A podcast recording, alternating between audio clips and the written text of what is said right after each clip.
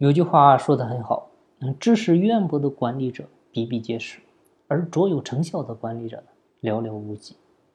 我接触了这么多的老板和企业高管，发现大部分人呢，能够做到管理层呢，都是有一定积累的，要么是知识积累，要么是经验积累。但是真正做到卓有成效的很少啊。所谓卓有成效的管理者呢，通常都有一个共同点，就是他们都有能力把正确的事情做成。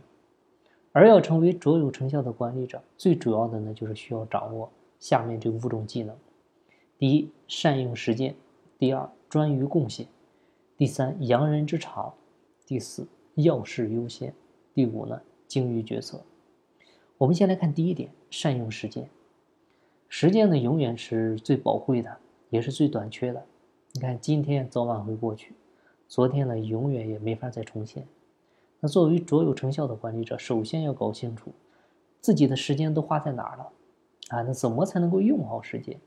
第一步呢，就是记录时间的一个实际分配情况啊。你可以先以一个月作为时间段，每天开始记录。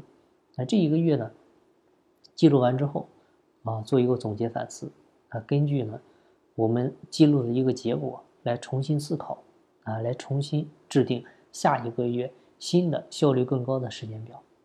第二步呢，就是管理时间啊，就是消除那些浪费时间的活动啊。任何一个这个管理层、管理工作者，不管你的级别多高，你都可以把占用你1/4时间的一个事物，就是不重要的事物扔进垃圾桶，但是很多人是意识不到这点的。第三步呢，就是统筹利用和自由支配的时间。大部分人采用的方法呢，就是把次要的工作集中起来进行处理，从而呢，在2个这样的短时间里可以腾出一块时间。第二个就是专于贡献啊，注重贡献呢，总是要求你把注意力从自己的专业技能部门转移到真正能够给组织的整体绩效做出贡献的事上。那这个进一步呢，也是要求我们要重视组织的外部世界，组织的成果在组织之外。贡献这个词儿，它在不同的场合呢也有不同的含义啊。我们每个组织呢都需要在3个的主要领域取得绩效，你比如直接结果啊、价值理念，还有就是培养团队。如果其中任何一个缺乏绩效，组织呢也会做得不好。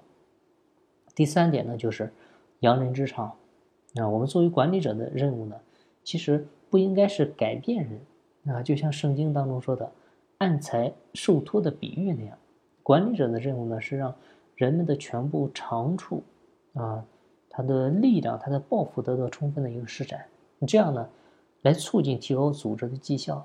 那这一点呢，同样是适用于我们管理者的上司跟下属啊。你比如卓有成效的管理者通常会问，我的上司在哪些方面能够表现得更加出色啊？他取得了哪些成就？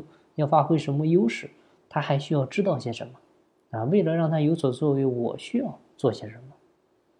第4点就是要事优先啊，保持专注呢十分有必要，因为作为管理者需要完成的工作实在是太多了啊，所以呢，要善于集中精力。怎么集中精力呢？就是把重要的事情放在前面先做，而且呢，一次只做好一件事啊。管理者保持专注的第一条法则就是，与那些当下不再具有生产力的过去一刀两断啊，放弃不再具有生产力的工作，它是有助于确定优先事项和推后事项的啊。你比如李小龙啊，他有以1敌8的一个搏斗案例。你如果说上来他就是一个人打8个人，他是没有任何优势的，所以呢，他始终是让自己处于1对1的状态，就是当他打败一人之后，马上再和另一个人1对1，这样呢，始终使自己处于一个优势地位，最终呢，实现以1敌8。第5点就是精于决策。那管理者在做决策的过程当中呢，要尽可能的遵循下面6个有效决策的要素，把整个的风险降到最低。